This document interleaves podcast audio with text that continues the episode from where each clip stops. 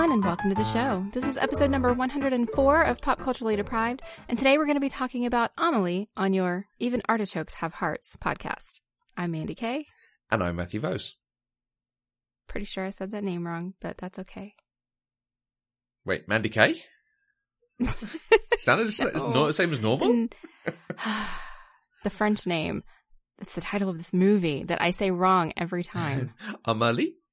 Yes. I try too hard to get the inflection right, and then I just mess it up. so I'm not going to say it anymore. I mean, oh, I should have put in the notes. I should have put the full title, shouldn't I? I made you read that one out. Oh, no, I wouldn't have done that. I'm going to let you do that. Amelie, we're kicking off. Well, by the time this comes out, it's going to be properly into January. Um, but we're kicking off 2019 with a French film, which I don't think has any dub track. I think it is always a subtitled film. So it's something a little bit different than we've done before, I think. hmm Uh, how come you've never watched Amelie? Did you know about this film?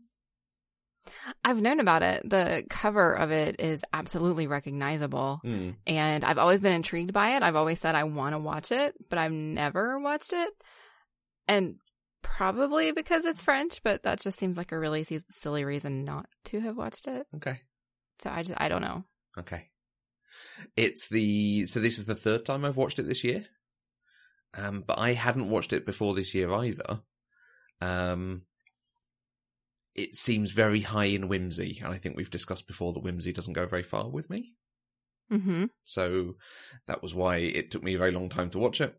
Um, but it is my wife's one of my wife's favorite films. It's one of my dad's favorite films. So I was like, okay, fine, I'll give it a go in the year that I'm watching all these movies.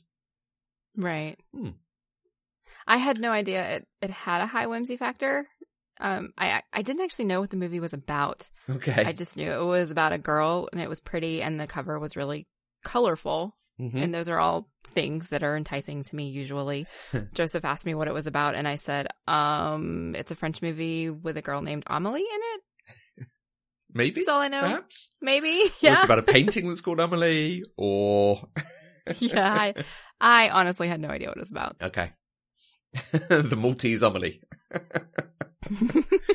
There's a deep cut statue joke for some of you out there. Um, let's tell everyone a bit about this movie. Amelie is a 2001 French romantic comedy directed by Jean-Pierre Jeunet, starring Audrey Tautou and Mathieu Kassovitz.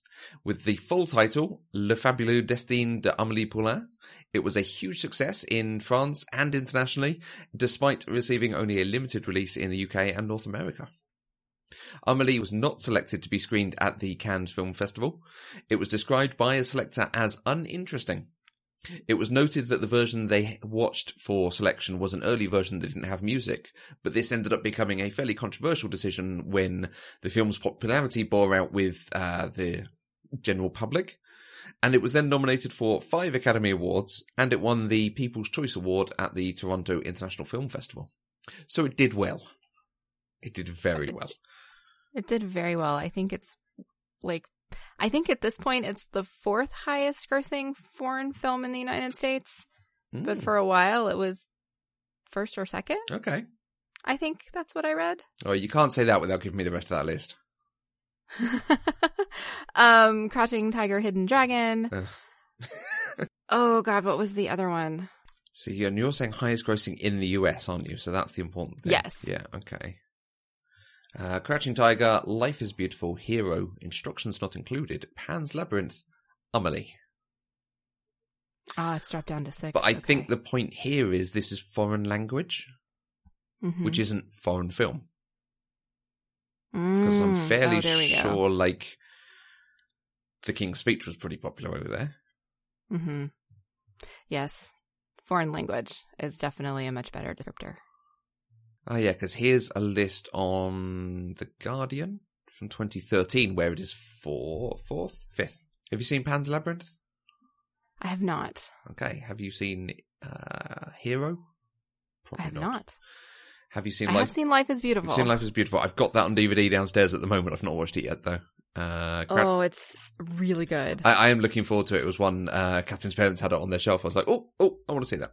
Um, Crouching Tiger. No, I've not seen it. I, I intended to, but then it became so popular, and I was in my hipster phase where I thought if it's popular, I obviously can't watch it. uh, controversial. I don't really like Crouching Tiger. I found it boring when it first came out. I found it boring when I revisited it this year. Michelle Yeoh, however, is amazing, as she is in everything. Yes, she is, in everything. Amelie. Let's get back to Amelie. Uh, Okay. Do you want to give us a brief synopsis? Yes. So I did not like the synopsis that IMDb had. I didn't like the official synopsis. And then I found a synopsis from an article on Medium that I actually really did like. So that's Okay. what I'm going to give you. So Amelie is a French movie about an imaginative woman who finds joy in helping others break out of their comfort zones and her own struggle with her comfort zone and isolation. Yeah. Hmm. I like that one because it doesn't talk about her quest for love, No, absolutely. which is a very small, tiny piece of this movie. yeah, it becomes important in that second half, but Right. it, she it, she is not on a quest for love, hmm or no, she's not on, on a quest for romance. Hmm. Discuss the nature of love. Nature of love is a perfect thing. How were you able to watch this film? Uh, it is on Hulu. Hooray! Yay for Hulu. Yes. Uh, I do not own this on DVD. Catherine owns it on DVD. So by default, you also own it on DVD now. It's well, it's on her shelf of DVDs. she has her own special section. Um, okay. We also we screened this as part of the Godalming Film Festival in uh, Mhm. August 2018. Yes, I remember you telling me you were excited about that one. Yes, it was very good. Um, it was nice to watch it in the cinema with other people, chuckle along and everything. hmm Okay, the director has directed quite a few things. He's a fairly famous French director, and Audrey Tautou herself has been in uh, quite a lot of stuff. Um, do you have any experience of either of them? Not of the director, but I realized that he directed Alien Resurrection, which Joss Whedon wrote, and so I need to see that. Okay. Have you seen any of the other Alien films? I've seen the first two. Okay. Okay. Yeah. I would be interested to revisit that one and Alien 3. Because I enjoyed Okay. them more than everyone else, so I'd want to see if I'm wrong to have done so. But Okay. Interesting. And I love Sigourney Weaver, so. Who doesn't love Sigourney Weaver? Yeah. I was honestly surprised that I am familiar with two of the actors that were in this piece Okay. because I don't generally watch foreign films, let alone foreign language films. Mm. Um, but Audrey Tautou was in The Da Vinci Code with Tom Hanks. She played the, Yes, Female lead Yes, in that yes, movie. yes. and as a bonus, the jealous uh, patron of the diner, Joseph, uh, he was played by a gentleman named Dominique Pinon, and he played Master Raymond on season two of Outlander. okay. I could not place him. I was what this whole time I was watching this movie. I was like, I know his face. I know his face. Where have I seen him before? Right. And so then I looked it up, and I was like, it's so obvious. That's Master Master Raymond. Uh, he is in, I think, everything that Jeunet did. He's in Alien Resurrection. He's in. He's definitely in City of Lost Children. I think he's in Delicatessen. He's in Micmacs. He's he. Okay. Uh, considers him a terrific actor, so we always cast him. Nice. Good work if you can get it. Um, similar material. This is a slightly strange one. Let's let's start with uh, French films and films with subtitles. What's your feeling on films that have subtitles? this is definitely my first French film. Okay. I, I'm pretty sure. Um, it's definitely my first French subtitled film. I haven't watched a lot of movies that are subtitled instead of dubbed. Actually, I haven't watched a lot of dubbed either. really, just the one we did for this show. Right. Um, but subtitles don't bother me. Um, a couple of my favorites. Uh, one is a Japanese film called Shall We Dance? Okay. Yeah. Yeah. Remake. Not the terrible remake with yeah, Richard yeah. Gere and Jennifer Lopez. terrible remake. The original is fantastic. Um, and we already talked about Life is Beautiful. It makes me sob every time. It's a beautiful, fantastic, heartbreaking movie. So yeah, subtitles don't bother me. It, Yeah. it is slightly distracting when you're trying to take notes. I kept having to pause it because I couldn't read and also type at the same time. Okay. Yeah. Yeah. but you know, that's the life of a movie podcaster, I guess. I actually wrote notes for this one. We we've gotten a new uh, notebook from a conference, so I was like, oh, I'm- Okay. I'm, going to write physical notes for this. Wow, Yeah. old school. but also, yes, as it was the third time. In fact, and this is something I might do more with films. I watched it with the um obviously subtitles on, ofs, but with the director's commentary on as well. Mm, okay. because then you've still got the visual of the film. You can still get the film dialogue and what's going on through the subtitles, but then you can hear the uh, director's commentary, okay. which I don't. I often do. I don't want to steal stuff sometimes, Mm-hmm. um, but I was interested in what he would say about it because it's such a, an unusual film. Right. Spoilers, not much. It was mostly him gushing about how great the film is and how much he enjoyed working with all these people. Oh, that's really sweet. which was very sweet. Um, Amélie, Le Fabuleux, Fabulo. Oh, I'm scrolling up to try and find it. Le Fabuleux Destin de Amélie Poulain. Did you enjoy it? Generally, Ugh, Okay. I mean, okay. I didn't love it and I didn't hate it. It was kind of middle of the road for me. I, I enjoyed watching it. Kind of. It was way too long, but I know we're going to talk about that. okay. Um, I found an article in the November December 2001 issue of Film Comment that I think kind of sums up my feelings on this movie. Mm.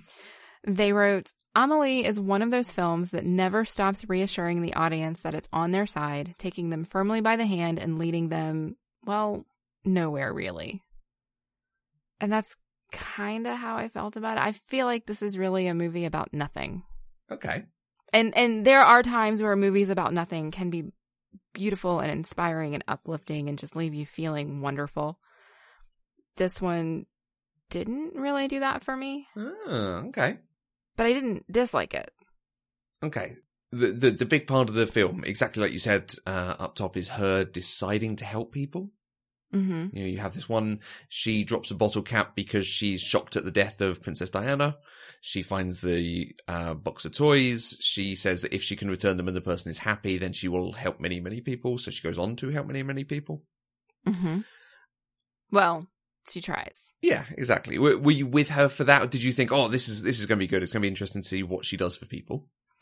I, I didn't really think about it like that up front, Mm, okay.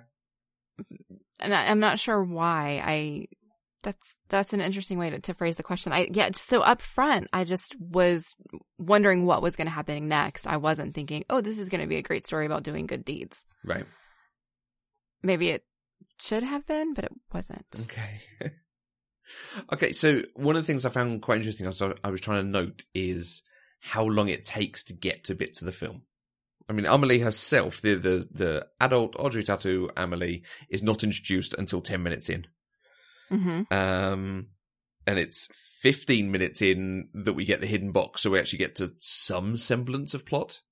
Um, hmm and then it's 40 minutes by the time that uh, Nino drops the bag with the book, which sort of kickstarts the second half of it, of her trying to track down him and the mystery of the man in the photos. Right. Is that part of it? Is it just you were trying to work out what was going on, but actually a lot of it is setting up characters and scenes?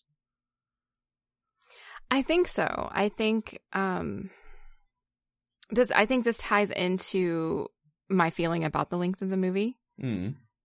because I feel like the movie was too long and I think it is because it took so much time to set up characters. It took so much time to just visually show us things Okay. that didn't necessarily need to have that much time spent on them. Like the story itself, I wouldn't change. I would just change how it was presented, like how it was packaged and, and shave off some things. Although I can't specifically tell you what I would shave off because by the time I got to the end, I had been watching it for so long that I forgot some of what happened at the beginning. okay. Okay, so uh, part of the reason that the length occurs to me as a question is when we screened it at the festival, there was um, a chap after it that I spoke to. We, there was a whole group of us talking about the film, and he enjoyed it, but he thought it was way too long. Hmm Definitely could have been cut down. Uh, and and for me, I don't think there's anything I could take out of this film. I think it all works. Um, Okay. I, I I I can appreciate it takes a while to get there. Um, is there anything you think you'd change? Anything you do with it? Uh, would you just muddle some of it around and take out some of that work it's doing up front to introduce all the characters, and maybe break that down further into the film? Maybe. And and honestly, I have to wonder if this is just my American sensibilities not understanding something that's not American. Okay. Because the the example that I can really come up with off the top of my head is at the end when uh Amelie and is it Nino? Nino, I think. They finally are confronted with one another. They've still not actually spoken to each other and they go into this like God, I swear to God, it's like a five minute long kiss that they kiss every part of their face. Like cheek, cheek, neck, like eye, I don't know. They just do all of this kissing and then they do it to the other person. And I swear to God, I think that was supposed to come across as like the most romantic kiss of all time ever. And all I could think was just get on with it. Just come on. Do it. already. Do it already. yes. and and honestly, I, I think that might have to have you know that might be my American sensibilities where I, I have lack of patience. I just I want to get to the end. I want the follow through. I, I don't want to spend all of this time getting there. Like sometimes I do, but this whole movie just kind of felt like you were sitting on the precipice of something happening and it okay. never actually happens. Does that make me a terrible person? No, no, not at all. And you can enjoy this stuff uh, as much or as little as you want to. That's the great thing about Yeah. it. Um, I seem to remember watching Indiana Jones doing exactly that thing, and you. Uh, who who did we record in the first Indiana Jones with? Steph. Ste- you and Steph being like, "Oh, it's so cute." He's got the puppy dog face, and he's like, "Kiss me here, kiss this boo boo, kiss this boo boo on my elbow." The, the, the two experiences just felt different. Okay, and and they they are different. It's just that's one of the things that always reminds me of. Um, yeah. It is surprising for for a film that is so wordy at times. But, I mean that that, that first ten minutes introducing every character, um, and even after we meet Amelie uh, as a grown up, then introducing her colleagues and the people in the in the uh, cafe.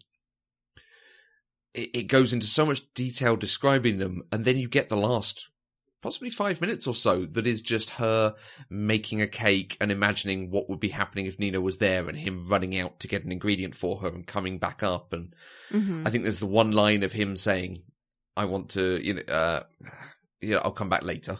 Effectively, her watching the video, and then you get a long silent sequence as well where he comes back up as she opens the door. hmm And is it because, again, we're in this feeling of it's so wordy and we're, we're having everything described to us and we're taking it all in that now the film just lets itself be? Well, I think that's interesting because I think I compartmentalized the narrator from the movie. Okay. And so the narrator was very, very wordy and oh wow, spoke so fast. But the movie itself really didn't have that much dialogue, particularly surrounding Amelie herself. hmm She didn't have much dialogue. And when she did, it was one or two words, or it was not dialogue, but body language, like shaking her head, running away, those sorts of things.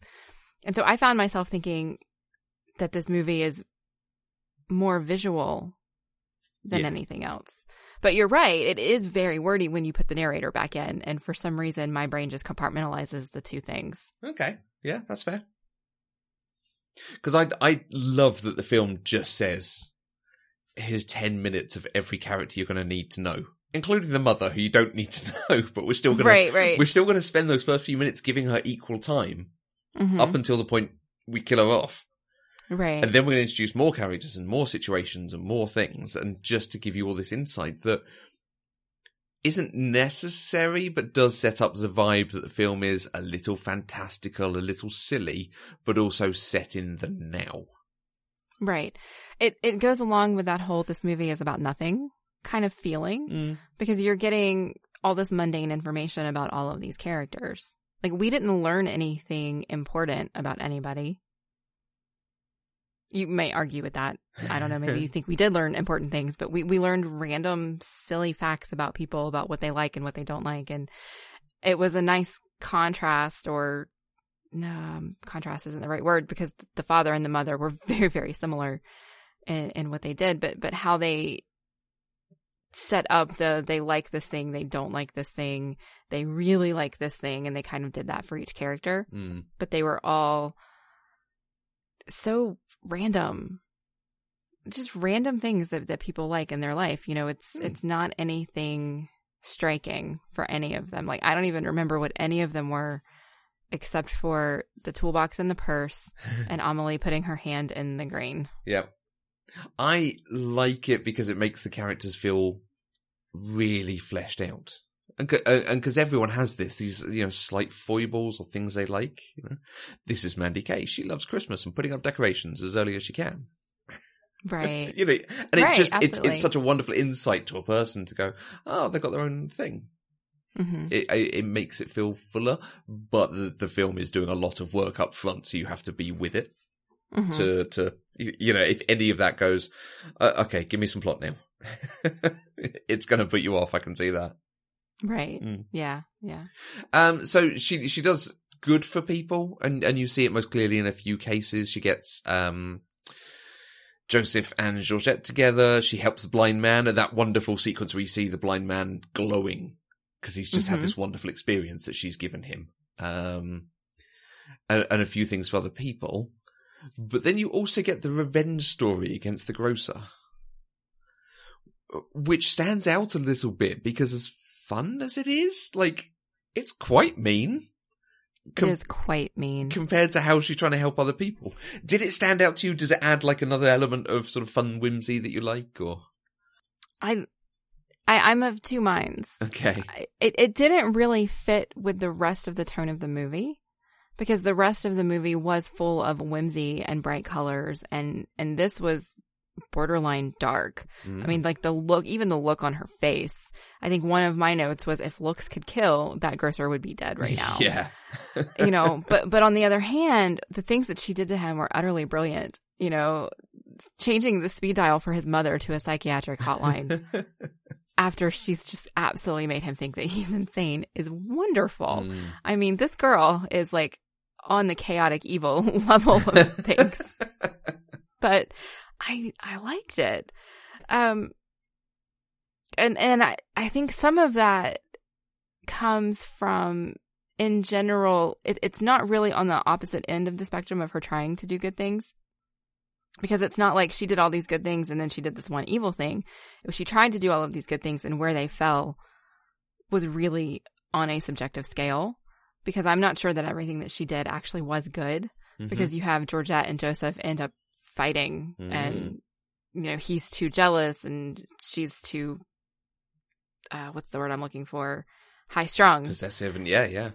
yeah Mm. and God, the thing that she did with the letter for her her landlord or I guess they called Mm. her a concierge in this I don't know if she did more harm than good there honestly I don't know if I would feel better if I were her Mm. in her shoes because all of a sudden you realize that this man that I've been, you know, th- this this thing that has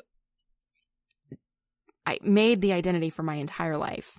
You know, it has given me everything that I am, everything that I feel, everything that I've experienced has come from this one thing, and then all of a sudden you learn that you believe now that that one thing isn't true. Mm. So now you have a lifetime of regret because you've believed this horrible thing about this person who you now believe really did love you and you never tried to find him. You didn't do, you know, like what? What? Is that really better? Is all of a sudden having feeling love but regret better than feeling what you had? Yeah. I don't know. Like I I found it tough. yeah, on, personally. On, on that one, I think we're supposed to view it as she will go into her life as a happier person, potentially, without this sort of But- anger at her past. But but you are exactly right. There is a side of that of now she's going to question everything, and Mhm. it, it does change everything. Right. It does change everything. And I totally get trying to make her happy and, and not have this bitterness because all of a sudden this thing that she thought that defined her life doesn't, didn't exist. But it creates this whole new chain of events Mm. that in some ways may be worse. Mm. And and I kind of I feel like that with with Georgette and Joseph. It was wonderful until all of a sudden it wasn't. Yeah. So yeah, it's all very chaotic. So for me, this is, I, I would put this up there as a perfect film.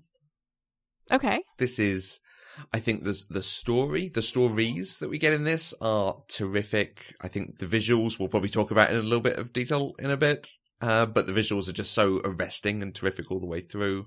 I think the performances are absolutely stellar, and there is so much detail in here. It makes me come back. And just thinking about what we're saying here about its, it, it, it is kind of about nothing, and there's only a few people she affects, some for the good, some for the better. It's that element of real life honesty that I like that that is kind of how the world works in some ways. This is someone trying to do good, and sometimes it comes off, and sometimes it doesn't because of the people and the characters involved. Mm-hmm. And you come away with a feeling of, oh, some of it's resolved, some of it isn't. You know, we don't quite know what's happening with the grocer at the end and and his assistant at the end of it. Um, you know, some people have changed, some people haven't. But wrapped up within that, it's got this just wonderful fantasy element the the the creatures moving and her as a child imagining that she's got a stethoscope stethoscope on a crocodile and the pig lamp that turns her light off for her. Mm-hmm. Um, the wonderful moment where she turns into water, and I, I think it adds just a. I, I don't think whimsy is the right word because I'm not a fan of whimsy Mm-hmm. but whatever it is, I really enjoy it for that thing. The fact that I can watch this and be, oh, this is so nice and fun, and it looks good, and I'm enjoying the the dialogue and the characters and everything. It just all comes together to really make something wonderful. It, it was a really arresting way to bring visual to the imagination Mm. Because we did spend quite a bit of time in her imagination throughout the course of the movie. Yeah. It almost reminds me of. This is going to sound really bad, but it almost reminds me a little bit of Matilda. Yeah. that is a very, very fair comparison. Okay. Mm. it's not just me. Okay. No, it's, it's certainly those fantastical elements could come right out of something by Roald Dahl. hmm Mm. I I did want to ask though. Mm. One of the things that I didn't really understand visually what they were trying to do were the elements like the blind man when she leaves him he's glowing. That's Mm. the first instance we get of that glow, but it's not the last. We see it other times and I didn't really understand what it was supposed to signify. What was happening? What what's the common element between all of those things that would tie that glowiness together because I don't get it. I, I think it's purely the director showing us that this person's life has been enriched through his interaction Okay. with Amelie. Well, but one of them was showing the key in in her pocket. See, I don't think that's a glow. See, I- I think the blind man is the only time we see that glow, certainly in that way. Where we see the key, it's just to remind us that she has the key on her Okay. and what has happened. But is that when she's breaking in that she's got the key? Or when she, she goes to return What- the key but then decides to. Yeah, it's right Mm. after she returns the original set. It shows us that she has one, but Mm. it, it lit it up in a very similar way. And Okay. then I think there was another one of her heart beating after she was face to face with Nino the first time. Yeah. or when he didn't see her, but she saw him. It it just it happened in a couple of different places, and it felt very mystical, and Right. I I didn't understand what what Juno was trying to say Okay. with those moments. and, and that's probably just down to the effects being a bit similar. Okay, um, or you reading them as a bit similar. I, I love the bit when, when she first sees him and, and he does the pan down and show us her heart beating a bit faster as a, you know, hubba hubba type thing. You know, this is someone I really like. Um, because it ties it into her heart beating faster when she gets that affection from her father on her monthly checkup right. and just a, she has a visceral reaction to men that she likes, to people that she likes. Okay. Okay, that actually makes sense. I, I, I was yeah, I like the tying them together. it. It's really nice. Okay. And in some ways, it's it's that sort of extra fantasy that takes it away from being just a uh, kind of like a Gwyneth Paltrow film, like her version of Emma, um, or an Audrey Mhm. Hepburn film or something, where it is just about um, a young woman doing good things or having stories going on around her. That it adds this extra element that you wouldn't expect from a film like that. You wouldn't expect some of this Right. like I say, you know, uh, random special effects happening and the fish jumping out of the water and then having to put it back in. Yeah, I don't buy that that goldfish would have lived that long out of the water, but Uh, that's fine. It's a fantastical movie. yeah, It's cool. absolutely. One of the things I love most about it, um, and at some point I really should put together a video or something to expand on this, is the sound of the film. And, and Mhm. I actually quite liked that, the thing I said up top about how it wasn't selected for Cannes because the sound wasn't there, or at least the music wasn't there, because there is Mhm. so much coming through the sort of the audio channel that the film is giving you to to call attention to certain things. There's there's a, a lot of on screen sound, the, the sound that your characters can hear, that sort of di- diegetic noise. Um, but they sometimes they use it to enhance what the characters are going through or draw attention to things. There's Mhm. a bit when I think when Nino walks into the cafe and the bell goes, and you just uh, or, or- no, maybe it's when she gets the idea of getting the couple together, Joseph and Georgette, and the bell goes as someone walking in, but it's done in such a way of her going, "Here's a thing I can do to improve their lives."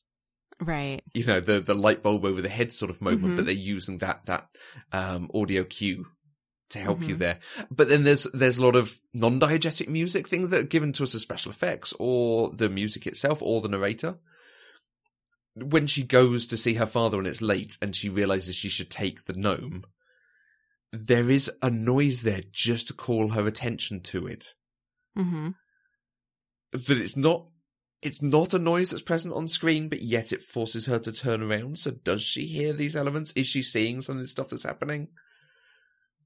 It, it- That's an interesting question because she does break the fourth wall on more than one occasion. oh in this yeah, movie. Mm. yeah. This is a film that wants you to know you are watching a film. Mhm. Um, when the grocer spits out the, uh, I assume it's like a cognac that she's put salt into, and he spits it, and it hits the camera and then runs down the camera lens. Right. you know, another film would have him spit and they'd have zoomed in the, the shot so that you don't get that effect of it hitting the screen. Um, I, I do, I always enjoy it when a film does something like that because so many films want you to forget. You know, oh, you're in a cinema. We want you to be part of the film with us. This is very much saying, no, you're watching a story. And sometimes we're going to talk at you and sometimes we're going to look at you. hmm And sometimes we're going to have noise that you can hear, but also maybe our characters can hear.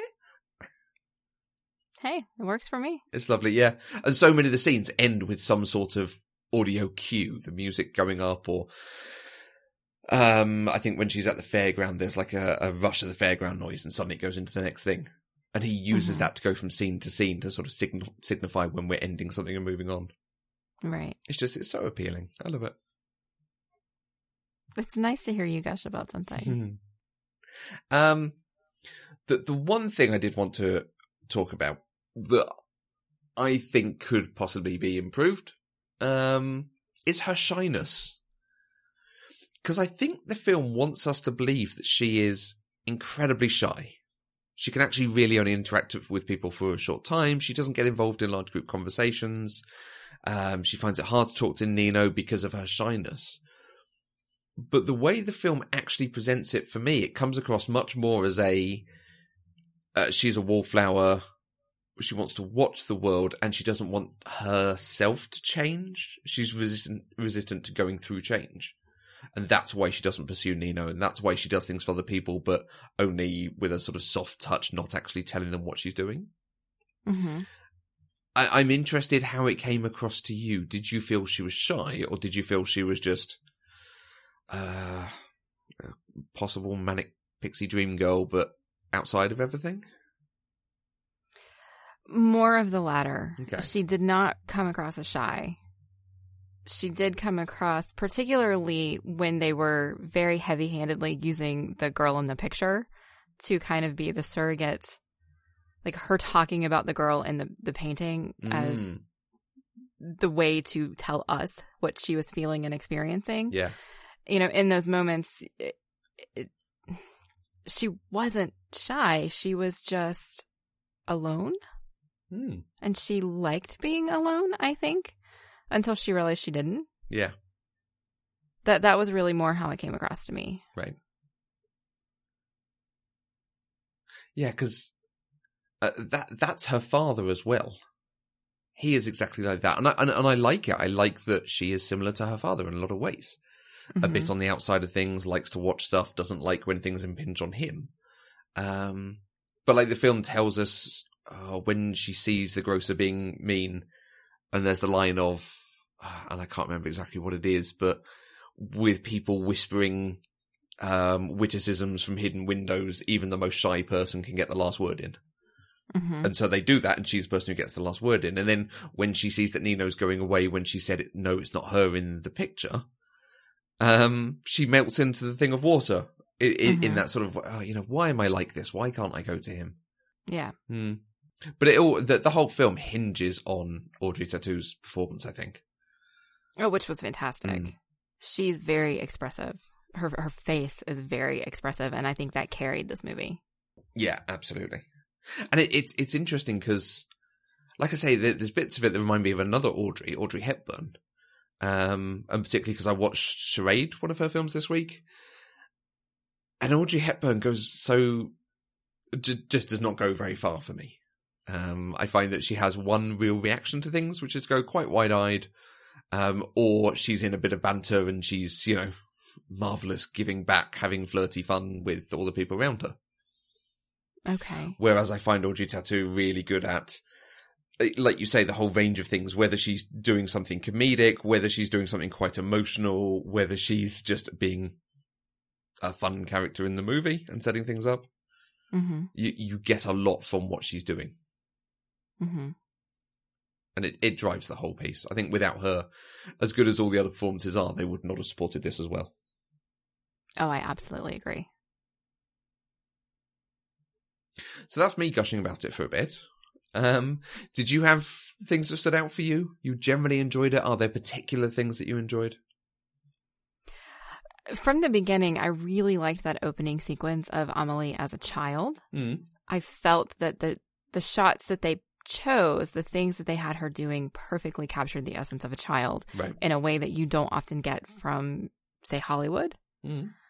You know, just having her have the the raspberries on her fingers and biting them off Yeah. or you know, blowing the the paper, the the curled paper so that it shot out, you know, just little things like that. I, I thought it was perfect Mm. and I really enjoyed it. I I really like I think the best line in the whole movie was when she's talking to her dad and she realizes that he is absolutely not listening to her when he asks how she was. Je crois qu'il y a quelque chose qui change et. Et j'ai eu deux crises cardiaques et j'ai dû me faire avorter parce que j'avais pris du crack pendant que j'étais enceinte. En dehors de ça, tout va bien. And she said I had two heart attacks, an abortion, and did crack while I was pregnant. Other than that, I'm fine. And he's just like, uh, okay. Uh, don't be honest. Um, but I think my very favorite thing in this movie was Go the whole gnome storyline. oh yeah. really, honestly, watching the the gnome, um, or her even just having the idea, and I like the idea that they introduced her, um, flight attendant friend Mhm. just to do the storyline later. Yeah. was brilliant. I because it didn't even occur to me until Philomena brought the gnome back that Yep. that's how the gnome was getting to all of these places. I had wondered how is this happening, but it didn't occur to me until she came back. But just having the gnome go to all these places and have the gnome be having these adventures that her father has always wanted to have be the thing that spurs him to action. Mm. I thought was wonderful, and I thought it was a wonderful, th- wonderful thing for her to do for her father. But I also think Travelocity totally stole it for their ad campaign in 2004. Oh yeah. Yeah. That's for sure.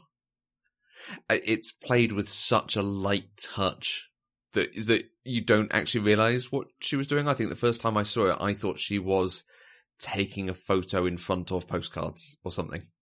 Mm, Her, mhm. It was setting it all up herself. But the fact that her friend is traveling with it and being called Snow White, like her friend is not doing this on the sly. Blanche-Neige, c'est comme ça que tout le monde m'appelle maintenant. Right. This is absolutely a, a, a fun thing they're all taking part in. right. It's wonderful. Yeah, I liked it a lot. Mm. It, it was that's my favorite like good deed that she did in this movie. Okay. Um, it's also the one that I think had the best outcome. Mm. And and that's where it's nice that she's not sort of owned up to it at the end or been uncovered for it. It's just he's received all these things, he's made up his mind, and you, just see him getting a taxi. hmm It's not big, it's not public. Yep, he's just my gnome has been traveling, and my gnome came back, so now I'm gonna go travel too. Lovely. Yes. What about you? Are there things you haven't quite gushed about enough yet? Uh, the film is just full of moments, moments of wonder, of great uh, little jokey bits of dialogue. Um, the in the opening when she does the joke of henceforth, if you caught that on the subtitles, I, I think the line is something like, "The hens lay eggs in the coop." Henceforth, they shall do it overnight. uh, Something, and then when she repeats Mhm. it, she says henceforth. Mm-hmm. So it's a joke that only really works in subtitle. I think the French it doesn't even work in, Okay. but it's just it's a little moment of that. Um, you, Mhm. you talked about it's nice to learn what all the characters like to do and, and the little Mhm. foibles of the characters. We even get to learn bits about what the cat likes Rodrigue, quant à lui, aime être présent quand on raconte des histoires aux enfants. when she's left with Oh, looking yeah. after the cat Rodrigo, I think. And it's Mhm. you know Rodrigo likes listening to the children telling stories to each other. Right. there was one line that I noticed that I thought you probably would have really liked because Hmm. it was very punny. Là, vous rentrez bredouille. De la chasse au Bretodeau. The Bredito basket is empty. Okay, I can't remember like, that one. like as soon as that they said that, I thought Matthew probably really enjoyed Nice. that. Yeah, that's good. And I think I might not have noticed that because um the the dialogue and the dialogue is not hugely memorable, but the the French, the way they use French in this, it's so lyrical and it's it's a little bit what I like about French as a language. It, it has this nice rhythm to it when you use it really well, and particularly in the naming of things. So that uh, brotado, brotado, Bretodo. Pas bredoto. Parce que ça n'est pas d'eau. C'est tôt. Comme Toto. the confusion of that all the way through is is really nicely done. Uh, Nino's Mhm. name, Monsieur Quincampoix. Monsieur Quincampoix. I just I I love the way it sort of rolls off the tongue, Monsieur Quincampoix. Monsieur Quincampoix. it, it makes me chuckle every Okay. time. And All uh, right. I don't I don't know whether they say it this way, but the rep- repetition of ledidi, Right. ledidi. And, and, and you have uh, M- Mr. Glass. I can't remember what, what his name was, but you know, he says ledidi, ledidi, Renoir.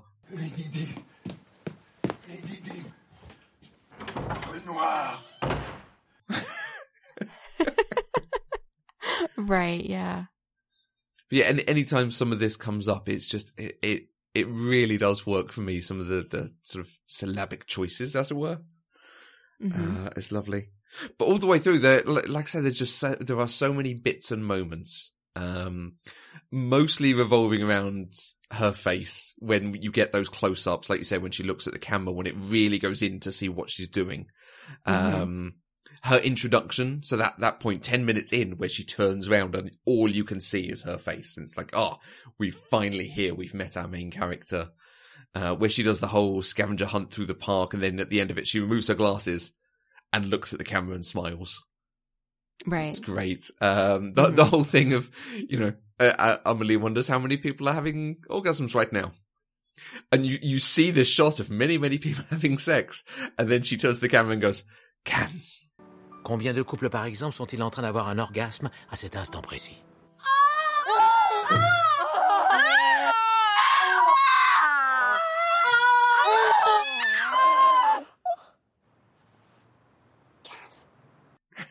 it's like I've done a scientific check and I have found out there are 15 people. Yep, yep. It made me laugh. It's wonderful. Um, yeah. Oh, I'm just thinking of all the different bits where you see her, where, where you see her in bed. The one moment of, you know, she's tried, um, sleeping with men. It's not really worked for her. You just see her underneath someone sort of giggling at the camera. Yeah. This is a funny situation, isn't it?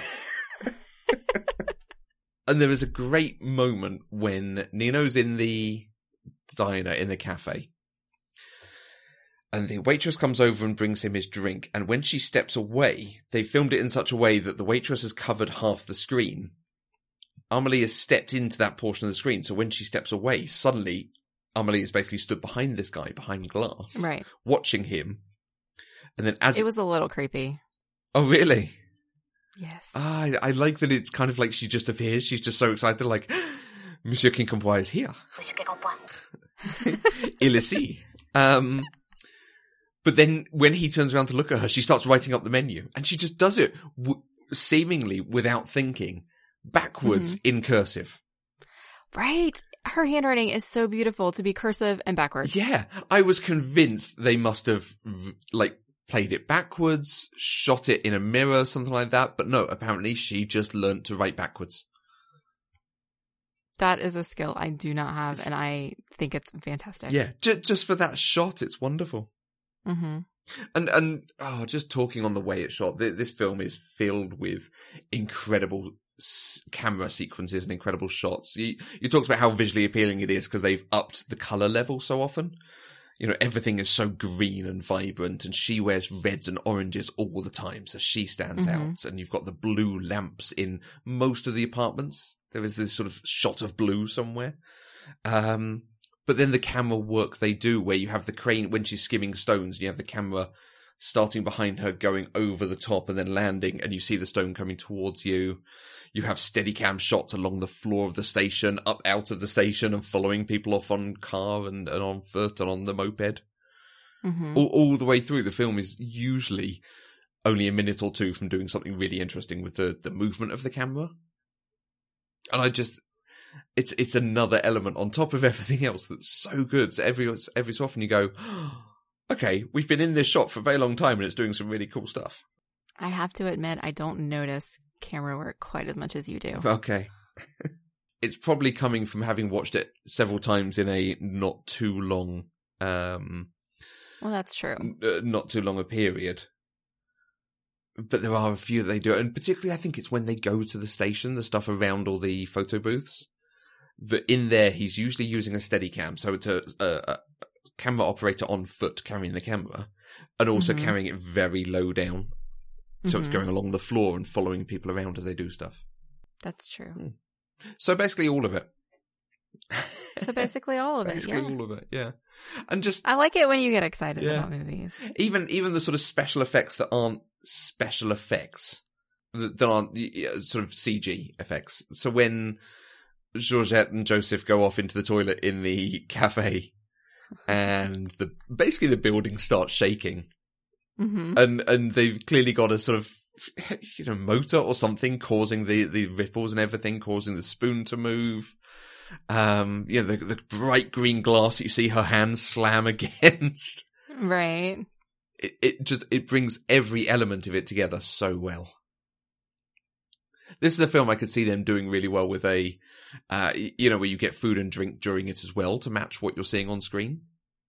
So trying to add even more senses into it because the whole film is just colors and sounds and interesting things going on.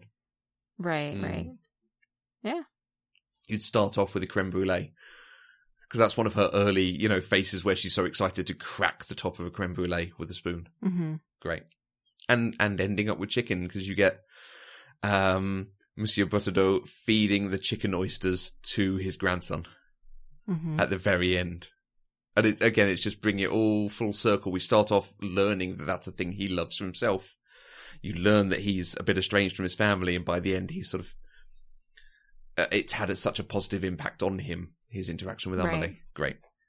Right. Yeah, it was it was nice.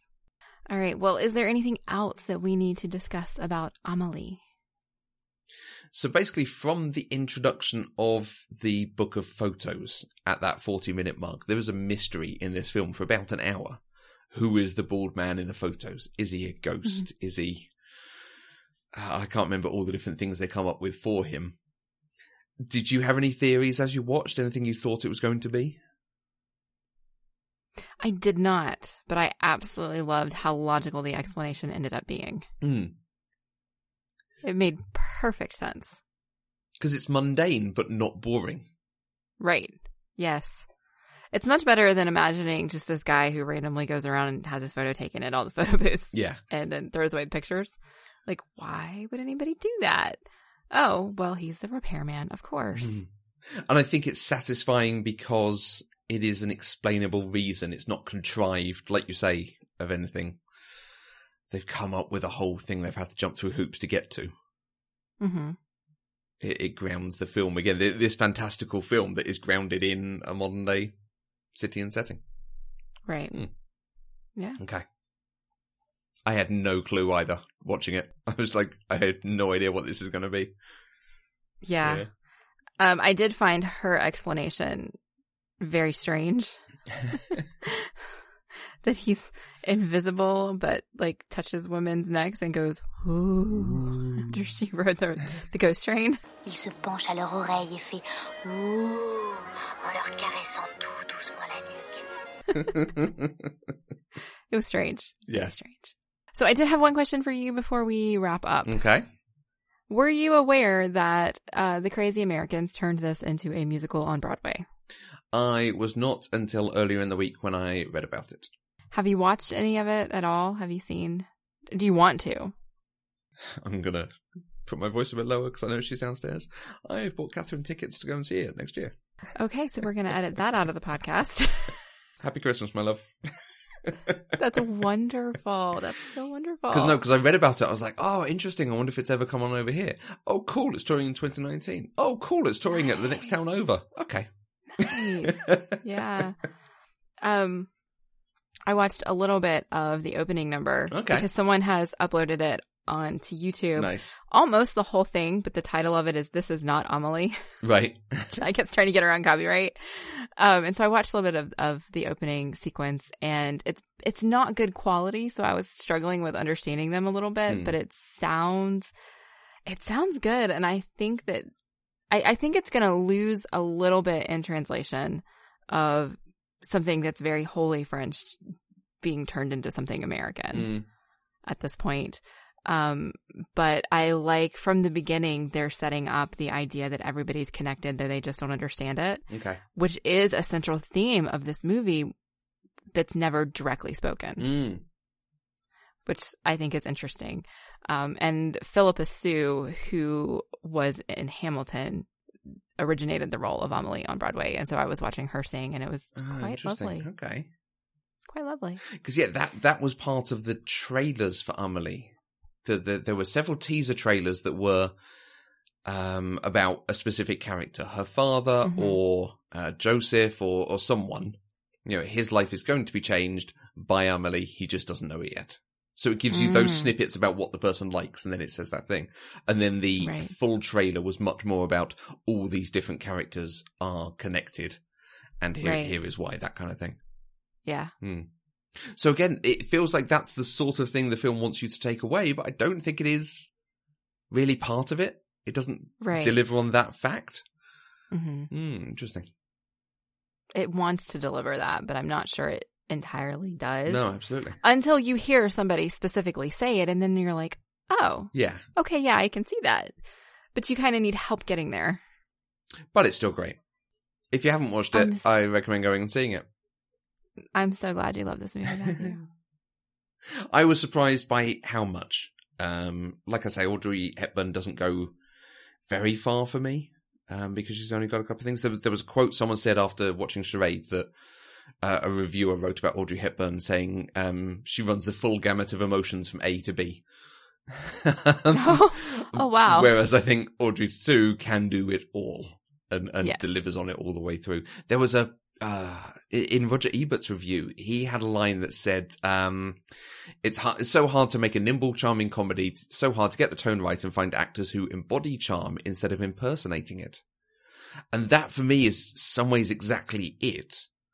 This is, this feels like the perfect role for this actor. Whereas Mhm. Audrey Hepburn is always either being a bit shocked about something or banter, banter, banter. Well, I've only ever seen Audrey Hepburn in one thing, so Okay. I, I can't speak to that. I can't remember what that was now. My Fair Lady? My Fair Lady. But yeah, Audrey Tautou, I think just, oh, she's wonderful in this. She was. Hmm. Absolutely. I I will wholeheartedly agree with that. Thanks. All right. Well, if you would like to join the conversation and also gush about this movie with Matthew, you can use the hashtag PC Deprived on Twitter. You can find us on Twitter, Facebook, and Instagram at Eloquent Gushing, or you can send an email to podcast at eloquentgushing.com. You can find us both on Twitter. I'm at Mandy K. and I'm at Matthew Vose. We are 100% funded by listeners like you through Patreon. Anything you can give, even $1 a month, gives access to exclusive content and helps to support the network and develop new shows. To find out more, visit patreon.com slash eloquentgushing. And don't forget to check out our homepage, eloquentgushing.com, where you can find old episodes of this show and all our other shows. We'll be back next week with another episode where we'll talk about Say Anything. Until next time, I'm Mandy K. Et sans toi, les émotions d'aujourd'hui ne sont rien que le pommeau des émotions d'autrefois.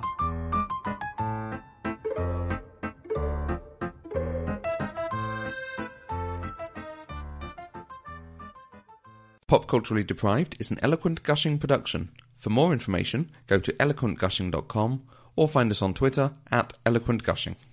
Yeah, I have no idea what that means. Without you, the emotions of today are just the scurf of the emotions of yesterday. Oh, right. Ah. Right. the, Okay. the one quotable line from this film. Brotodo?